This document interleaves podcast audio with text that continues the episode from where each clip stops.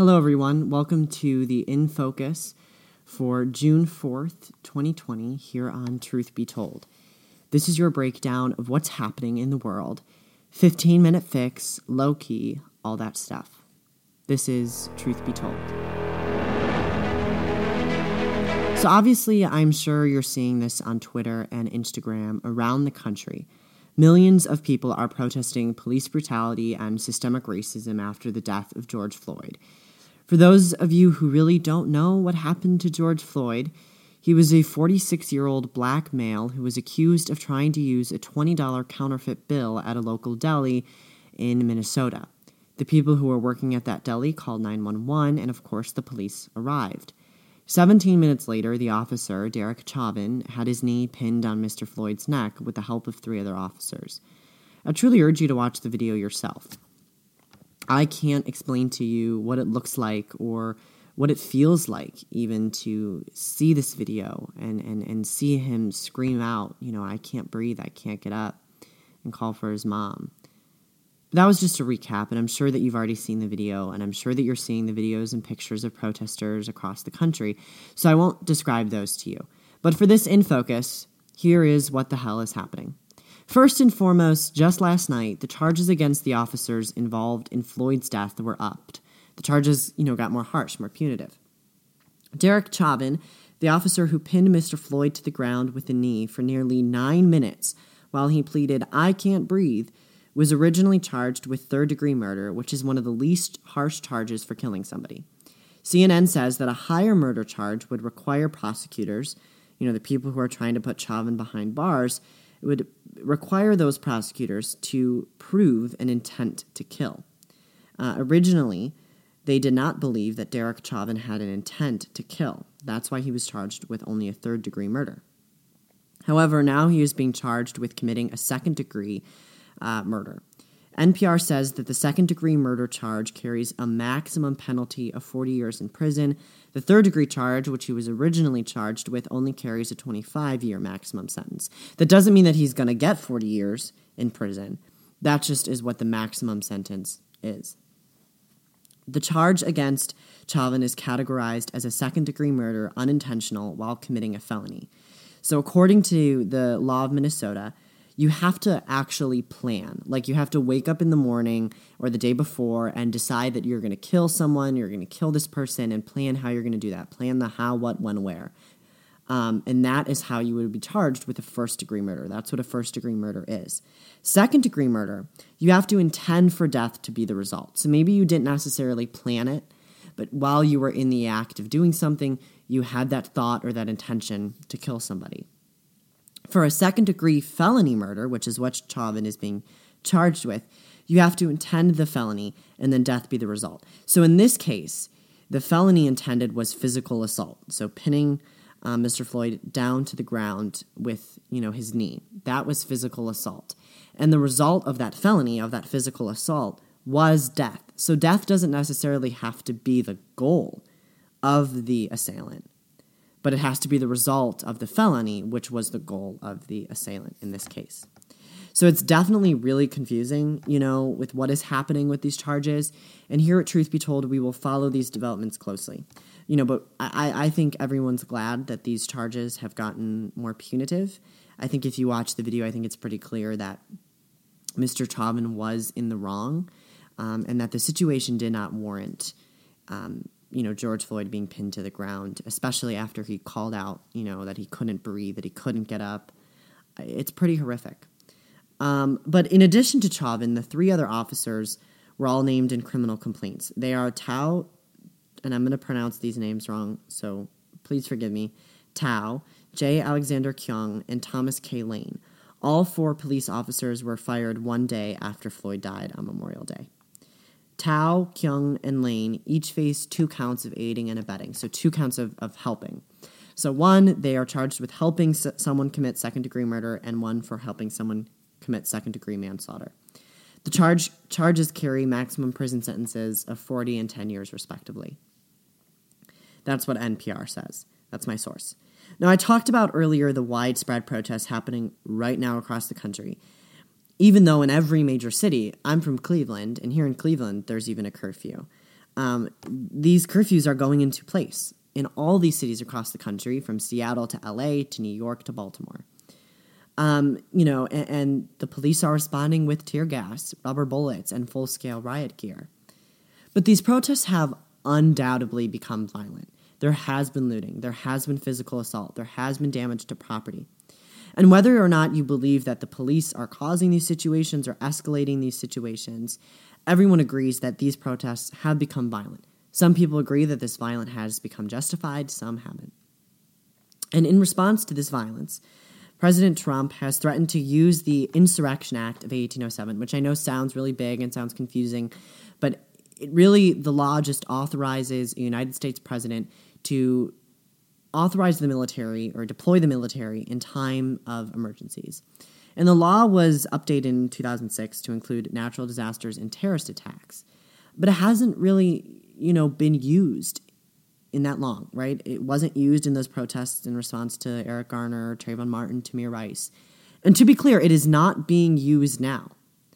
Trump did say, though, quote, if a city or state refuses to take actions that are necessary to defend the life and property of their residents, then I will deploy the United States military and quickly solve the problem for them. End quote. That's what the president said. So, this obviously has raised questions about the First Amendment, if it would still be protected, right? If your right to protest would still be protected in the face of the military.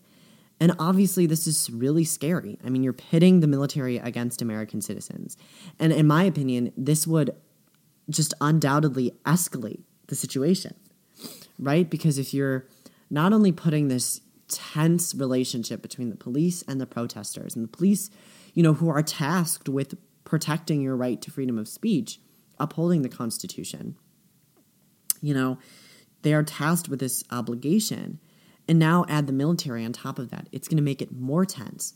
And I believe that it's going to make both sides, the police, the military, and the protesters, respond with even more violence. And governors have said that, you know, the National Guard is sufficient and, you know, local police are sufficient at, at curbing the violence of these protests. Um, but I do believe that deploying the military right now, as these protests are happening right now, and of course, this could rapidly change, you know, by the time I upload this. But as of right now, I believe that this, you know, deployment of the military would be extremely detrimental to not only the protection of your right to speak, but also to these protesters who the majority of them are completely peaceful. But, you know, just to be fair, this act, you know, the ability for the president to deploy the military has been used for good. And I do think, because of how it's been used in the past, in good ways, I do think that it is a necessary power to control abuses by the states or, or negligence by the states. It was used to enforce federally mandated desegregation, in 19, uh, 1957 when President Eisenhower called on the U.S. Army's 101st Airborne Division to escort the Little Rock Nine students. And if for those of you who don't know who those students were, they were nine black students who were trying to integrate into the all white local public school. And the governor of Arkansas deployed the Arkansas National Guide um, to try and prevent the students from entering the school. President Eisenhower said, no, you can't do that, and he called on the U.S. military Army's 101st Airborne Division to escort those nine black students into high school. John F. Kennedy also invoked the act in 1962 and 63 to send federal troops in Mississippi and Alabama to enforce civil rights laws. In 1992, President George H.W. Bush responded to a request from the governor of California to help stop rioting in LA after the acquittal of the four Los Angeles Police Department officers who brutally beat Rodney King. You know, but in conclusion, I do think that it does raise several constitutional questions. Right? Is it legal? I mean, this would this be a gross abuse of presidential power in a time where it's really not an emergency? Right? These people are protesting, um, and it's not it's not necessarily to the same scale as some of the emergencies that we've seen you know, in the past, you know, like in LA. Um, and I don't necessarily believe that this rioting warrants the military effort. You know, but this does raise several constitutional questions, and I do see the other side of the argument, right? That there are businesses being torn apart, there are families being torn apart, there's homes that are being destroyed, public streets that are being destroyed, and we have to protect those areas. And I agree. I agree that people who have worked so hard for their business in some of these cities, you know, especially local businesses that I am, you know, very, very fond of and I love here in my hometown, have been completely destroyed by these riots. So I do believe that there has to be some sort of protection. But as of right now, you know, whether or not the military needs to get involved is definitely a question. And, and Republican senators have disagreed with Trump, and we'll, we'll get into that later about who is disagreeing and agreeing with Trump. You know, um, back to what I was saying, it raises constitutional questions because these protesters, most of whom are peaceful, you know, a lot of people agree. The, the police officers, governors, Republicans and Democrats, mayors, Republicans and Democrats, pretty much all agree that the majority of these protesters are peaceful. There's just a handful of people who are, you know, getting a little bit out of hand, getting a, a little bit, maybe a lot, crazy. Um, but can these these these protesters who are exercising their peaceful freedom of speech be protected if the military gets involved? Several people have denounced this action of the president, like I said before, including military officials and even people who were once part of Trump's administration, like General Mattis, who said that um, this would be inappropriate for the military to turn on the Constitution and assault people who are exercising their First Amendment right. Several Democratic governors have also said that they don't need this, that they don't need the military. But Republican senators and congressmen and politicians, congresswomen, they have all come out in support of this and said that we need to take whatever measures are necessary to protect our citizens. So it's definitely something, you know, that I think that you need to have your own opinion on. Um, and I definitely think that having this, you know, deployment of the military, at least even this threat, really does prove that Donald Trump wants to be seen as this president of law and order and a wartime president. And if that's the president that you want, then that's who you should vote for. Um, if if if you think that you know law and order and having a more militant approach is an inhumane approach or even a racist approach, then don't vote for him. That's a decision that you have to make yourself, and that's not a decision that I can make for you. Um, so, the next part in our episode today of the news is about the autopsy report of George Floyd.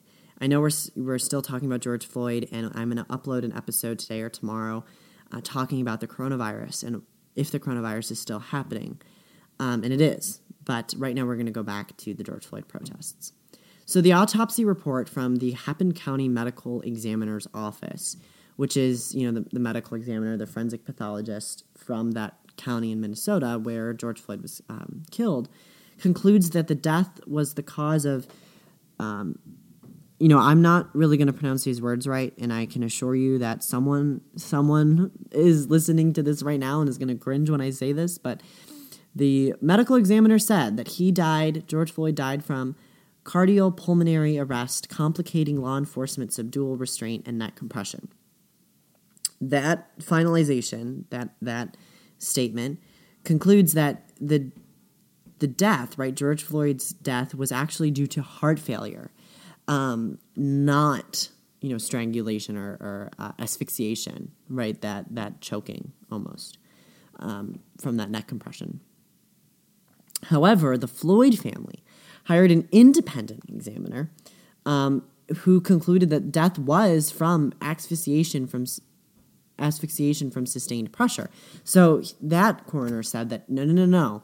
George Floyd died from you know having a knee on his neck.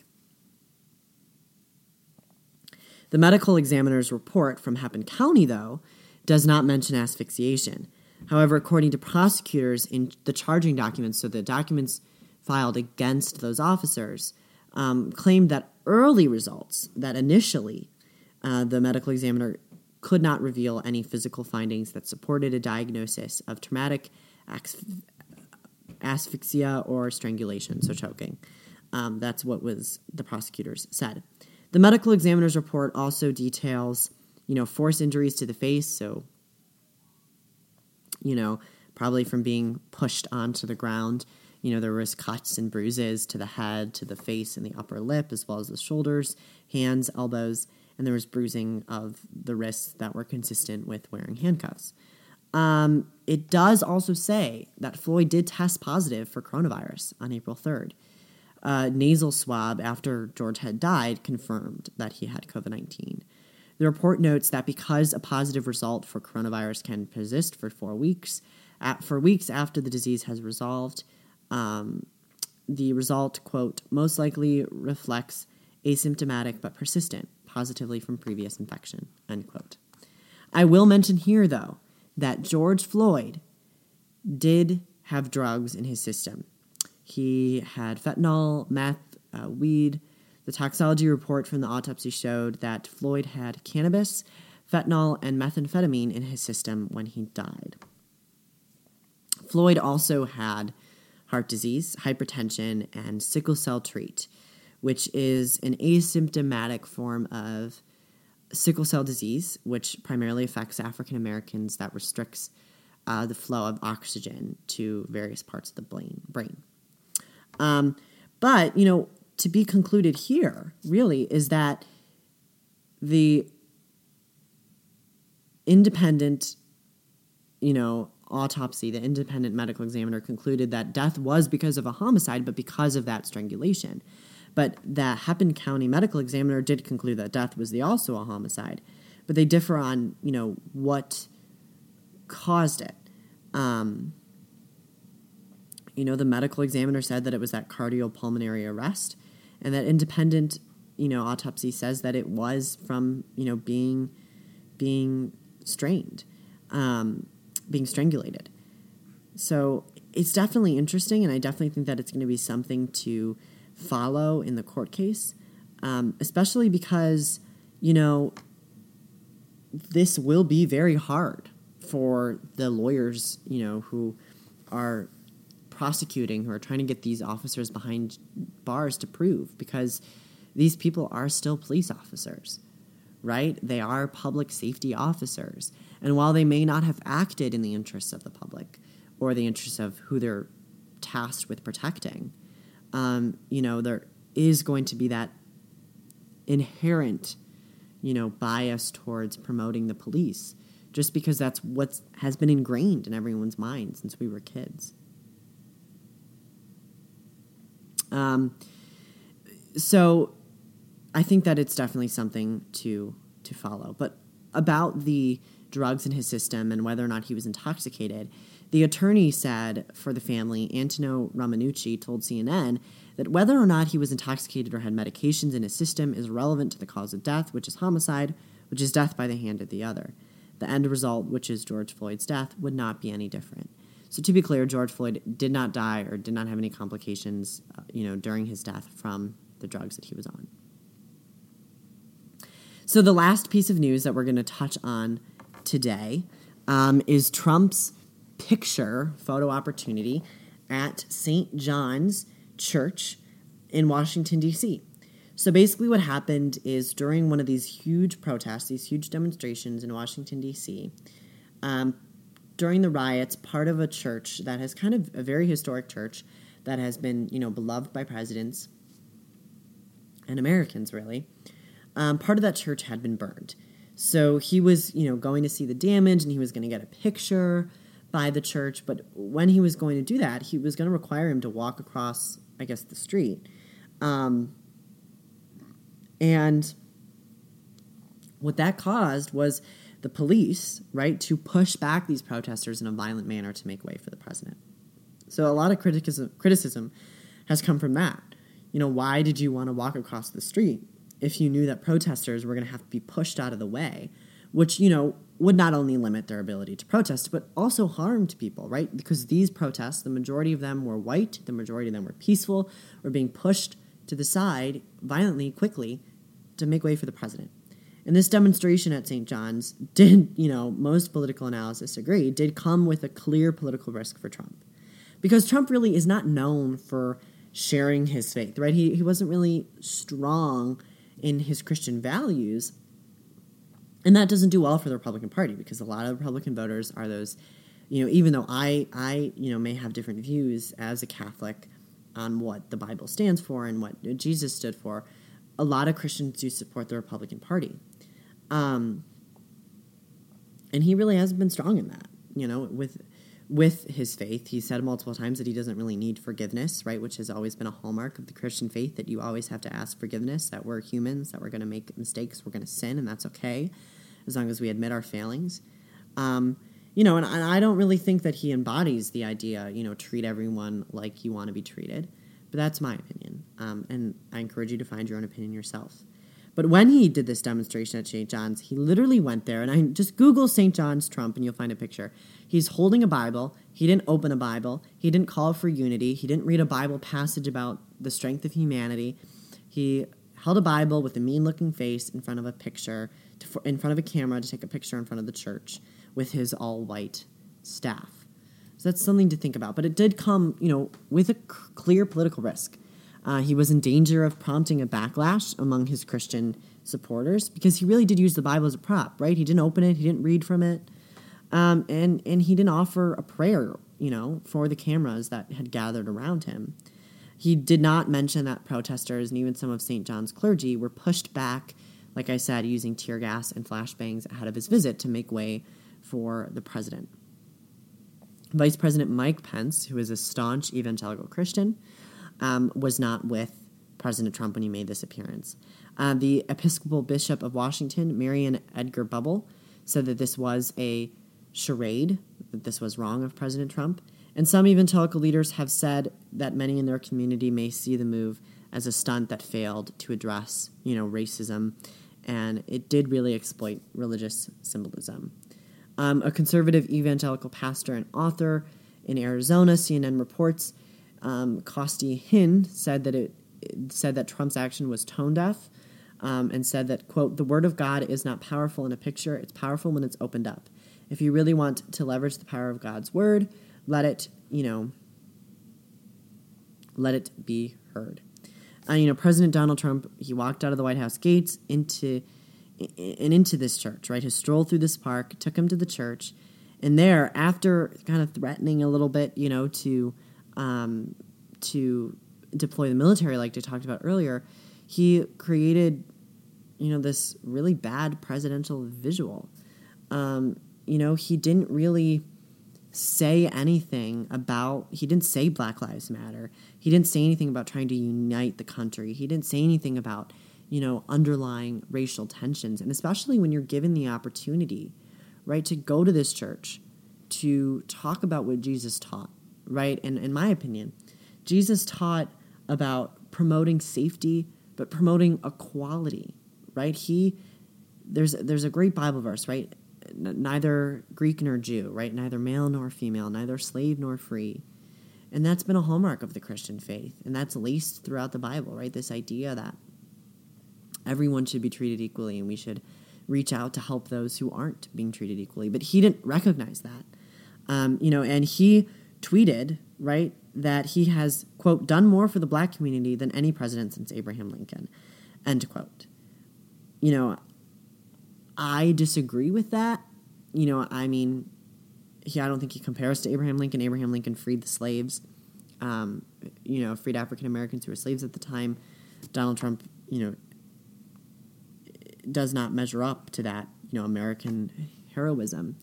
But I think that, you know, this picture really does encompass that he wants to be seen as a symbol of peace and a symbol of, not peace, but a symbol of strength, right? In a time of, you know, in, in a time where we are such a weak nation, right? We're suffering still from the coronavirus, from the economic impacts, from the loss of life, for the, you know, anxiety impacts. And then now we're, we're not, you know, newly suffering from police brutality. That's always been a thing police brutality and police racism, but you know, now we're suffering from these mass protests. And whether or not you participated in these protests or you disagree with these protesters, you know, this has taken a toll on our nation. And whether you agree that it's justified, whether to agree that it's not, you know, um,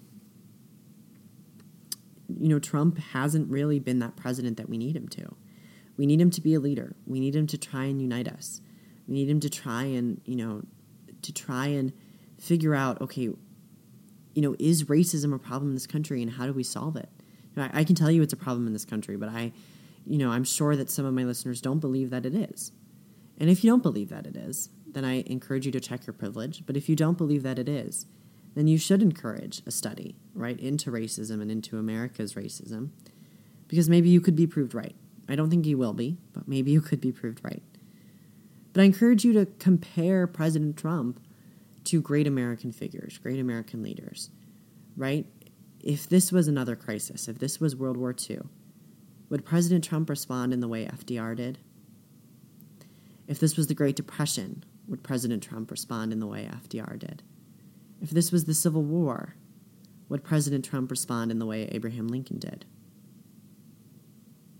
This was 9 11, if this was the economic crisis of 2008, if this was the War of 1812, would President Trump respond like those American patriots did? Like those American presidents did? How about when Reagan said, tear down that wall about the Berlin Wall? Is President Trump the same leader as Reagan was? How about Jimmy Carter? Would President Trump be able to handle the Bay of Pigs invasion the way Kennedy did? Think about that. Think about that when you go into the polls. But that has been your weekly update, not your weekly update, I'm sorry, your in focus for June 4th, 2020, here on Truth Be Told. And I'm glad that you could tune in. And I will talk to you later.